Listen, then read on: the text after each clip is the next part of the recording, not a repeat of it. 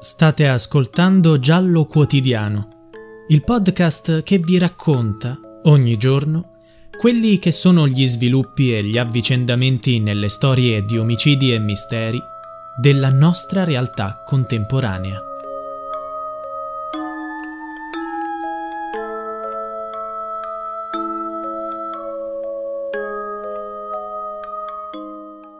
Questa non è una vittoria, non è un traguardo, è la fine di un capitolo che è stato molto doloroso in quest'ultimo anno. Se qualcuno mi avesse detto prima quanto doloroso sarebbe stato, forse avrei pensato di non farcela.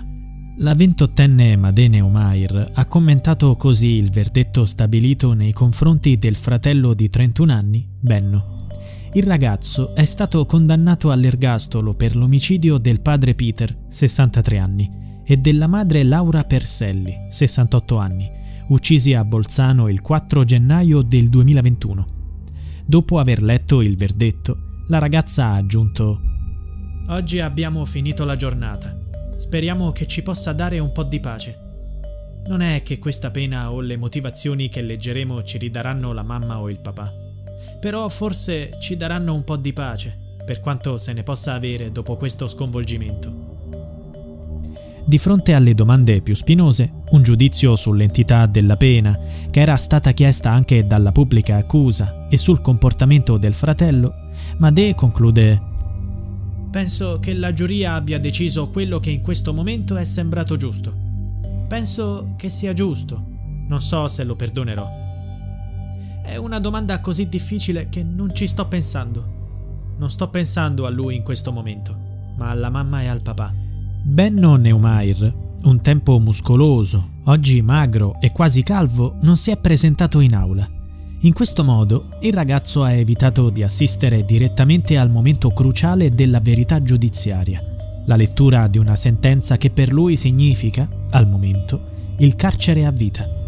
Ufficialmente il ragazzo soffre di disturbi gastrointestinali, si cura da solo, con pasta in bianco e acqua, perché non si fida di nessuno, spiega l'avvocato Flavio Moccia, uno dei suoi difensori. In effetti, Benno ha sempre praticato le cure fai da te, preso steroidi anabolizzanti e seguito una strana dieta vegetariana a base di proteine.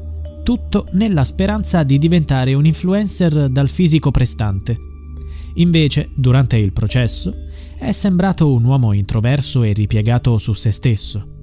Il verdetto ha stabilito che Benno era sano di mente quando ha aggredito suo padre, Peter, e lo ha strangolato con una corda da arrampicata nella sua casa in un elegante palazzo di Bolzano.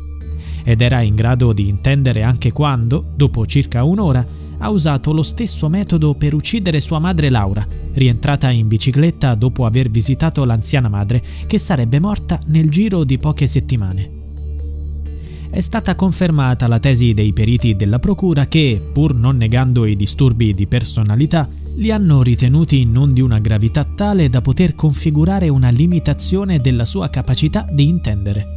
Per questo, prima della sentenza, i pubblici ministeri Federica Iovene e Igor Secco hanno riassunto la vicenda così. I delitti sono stati commessi con piena coscienza e volontà, mentre la confessione è stata tardiva e utilitaristica. Dopo aver ucciso, Benno ha gettato i corpi senza pietà nelle gelide acque del fiume Adige. Nella sua arringa conclusiva, il pubblico ministero Igor Secco ha aggiunto Benno soffre di un disturbo della personalità, non soffre perché non si pente e non ha sofferto quando ha messo in scena il suo spettacolo qui davanti a noi. Non è che la sua malattia gli abbia reso impossibile chiedere perdono a sua sorella, qui in aula, o almeno dirle una semplice parola di scuse.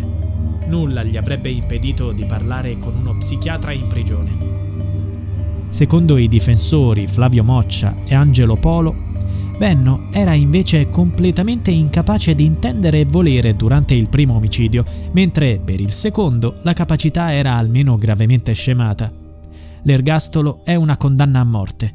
È contrario al vero scopo della pena che secondo la Cassazione deve servire alla riabilitazione. Ma una volta riuniti in Camera di Consiglio, i giudici non hanno avuto dubbi sulla volontarietà e sulla consapevolezza di quell'orrore, seguito da giorni di indagini depistate. Elena Valenti, uno degli avvocati di parte civile, ha detto Questi non sono processi che si vincono o che si perdono. Qui si parla di verità e possiamo dire che abbiamo trovato una conferma di quello che i familiari di Laura e Peter sapevano e hanno sempre saputo. Benno era consapevole di quello che faceva, lo voleva fare e lo ha portato fino al termine. La difesa del ragazzo ha già annunciato che farà appello.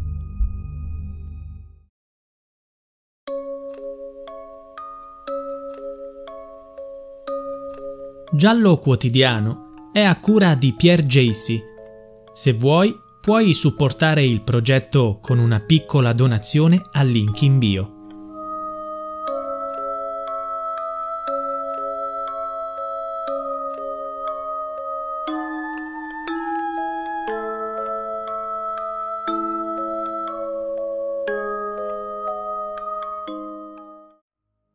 Catch those springtime vibes all over Arizona. Break out of the winter blues by hitting the water at one of our lake and river parks. Take a hike among the wildflowers. Just make sure to stay on the trails and leave the flowers for the bees. Discover Arizona's best kept secret and visit azstateparks.com slash amazing to start your springtime adventure.